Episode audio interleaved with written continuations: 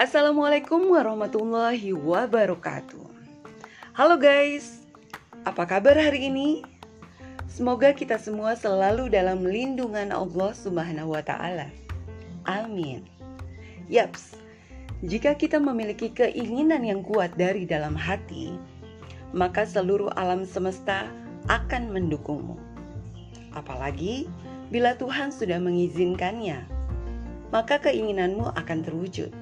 Insya Allah semua akan indah pada waktunya dan Allah akan memberikan sesuatu sesuai dengan kebutuhanmu.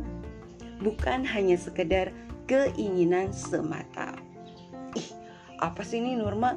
Pagi-pagi udah ngomongin masalah keinginan. ya guys, alam juga ingin loh suaranya kita dengar. Coba deh, saat kamu bangun tidur, buka jendela, nikmati dan resapi udara pagi. Dengarkan dan rasakan hembusan semilir angin. Apa yang kamu dapatkan? Apa yang kamu rasakan? Hmm, segarnya, nikmat, dan alhamdulillah penuh rasa syukur kita masih memiliki nafas dan itu artinya kita masih memiliki harapan.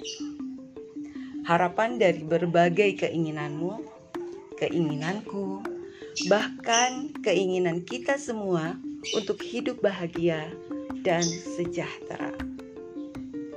Tema 30 hari bersuara di hari kelima ini memang adalah keinginan.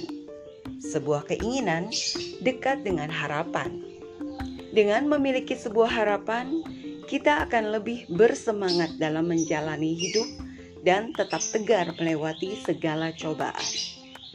Seperti yang kita ketahui, apa yang kita dapat terkadang tidak sesuai dengan yang kita inginkan. Tapi dengan adanya harapan akan menjauhkan kita dari rasa putus asa. Menurut hadis riwayat Tabrani, Salah satu dosa besar adalah putus asa. Putus asa dari rahmat Allah dan putus asa terhadap kelapangan Allah. Sebagaimana firman Allah SWT dalam surat Al-Hijr ayat 56, Ibrahim berkata, "Tidak ada orang yang berputus asa dari rahmat Tuhannya kecuali orang-orang yang sesat." Apakah kita mau jadi orang yang sesat? Jadi jelas ya, kalau kita dilarang untuk berputus asa. Harapan itu akan tetap ada bagi orang-orang yang mau berjuang. Hidup memang seperti roda yang berputar. Kadang berada di posisi atas, kadang ada di bawah. Lalu misalnya keinginanmu tak terpenuhi, Apakah kamu jadi merasa khawatir, baperan, susah move on, mudah tersinggung, mudah tersinggung, bahkan sampai marah-marah gitu di sosial media maupun di dunia nyata? Apakah lantas dengan begitu kamu jadi bahagia? Kita bisa mencapai kebahagiaan ketika kita bisa mengendalikan segala macam emosi negatif tersebut.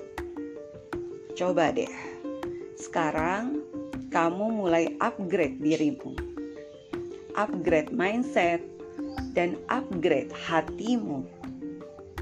Jangan hanya ponsel aja yang di-upgrade, tapi diri kita juga perlu.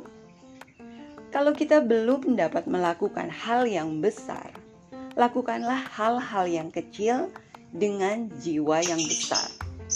Jangan sampai ego kita yang menghalangi kita untuk mencapai yang sebenarnya bisa kita dapatkan. Jangan sampai ego kita menghambat potensi yang ada. Jadi ingat ya, jangan hanya punya mimpi yang besar, tapi juga perlu memiliki hati yang besar bukan egonya yang besar ya, tapi hatinya yang besar. Hidup ini adil. Apa yang kamu berikan itu jugalah yang akan kamu dapatkan. Jalani hidup ini dan nikmati setiap prosesnya. Insya Allah, semua akan ada hasilnya, dan semua akan indah pada waktunya. Sekarang nih guys, ada sebuah buku yang berjudul Filosofi Teras. Sebenarnya buku udah lama sih, tapi Norma akan uh, coba mengingat-ingat lagi Isinya bisa membantu kita mengatasi emosi negatif dan menghasilkan mental yang tangguh dalam menghadapi naik turunnya kehidupan. Jauh dari kesan filsafat sebagai topik berat dan mengawang-awang, di filosofi teras justru bersifat praktis dan relevan dengan kehidupan generasi milenial masa kini. Ya, buat kamu guys yang sekarang sedang menikmati suara alam di hari pagi ini